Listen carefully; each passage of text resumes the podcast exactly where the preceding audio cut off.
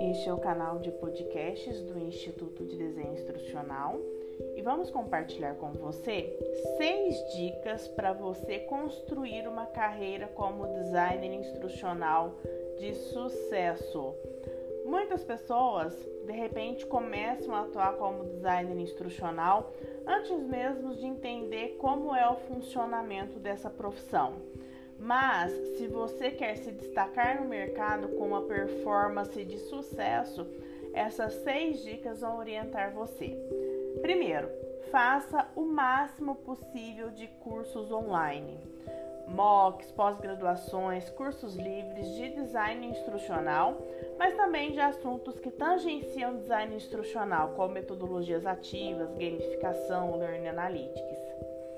A segunda dica é participar de uma rede de designers instrucionais atuantes. Compartilhe, faça network e aprenda com quem já tem experiência. A terceira dica é programe-se, né?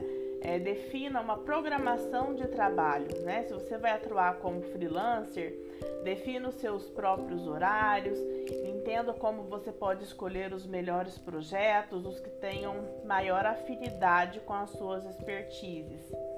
A quarta dica é você escolher um nicho de conteúdo de learning, e isso pode ter a ver com a sua formação primeira.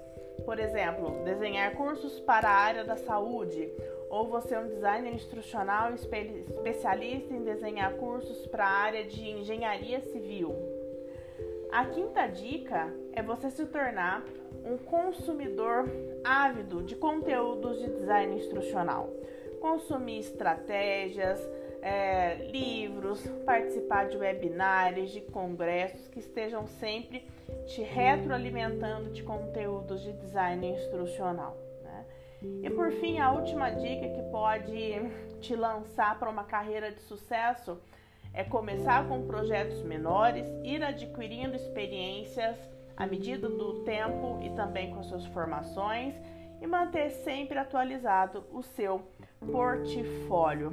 Ser designer instrucional é uma aventura emocionante, mas que com certeza é alimentado com dedicação, com muito estudo e com acompanhamento sempre das novas tendências.